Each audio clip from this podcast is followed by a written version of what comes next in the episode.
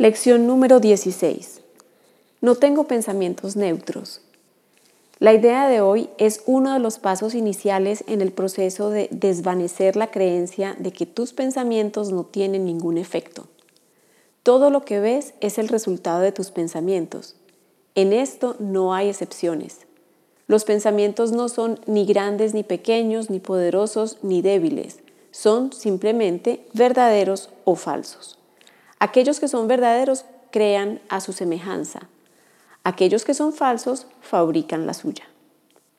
No hay concepto más contradictorio en sí mismo que el de pensamientos fútiles. Difícilmente se puede calificar de fútil a lo que da origen a la percepción de todo un mundo. Cada pensamiento que tienes contribuye a la verdad o a la ilusión.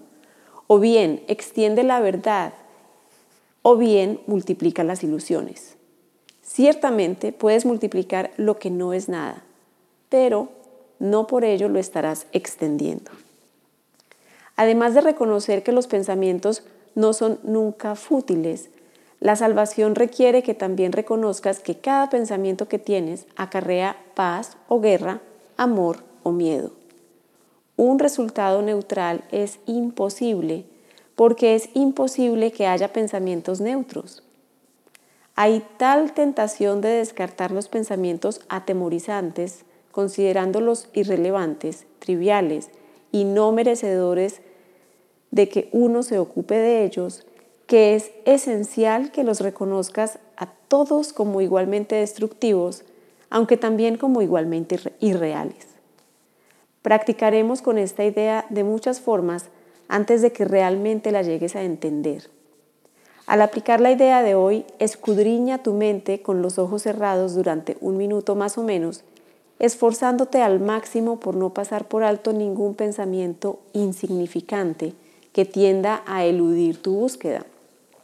Esto te resultará bastante difícil hasta que te acostumbres a ello.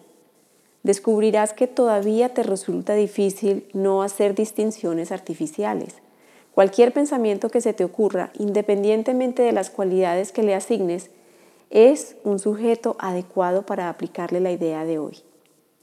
Durante las sesiones de práctica repite primero la idea para tus adentros y luego, a medida que cada pensamiento cruce tu mente, manténlo en tu conciencia mientras te dices a ti mismo, este pensamiento acerca de no es un pensamiento neutro este pensamiento acerca de mi trabajo, acerca de mi jefe, acerca del clima, acerca de la situación política, no es un pensamiento neutro. Tú eliges el pensamiento. Como de costumbre, usa la idea de hoy cada vez que notes algún pensamiento en particular que te produzca desasosiego.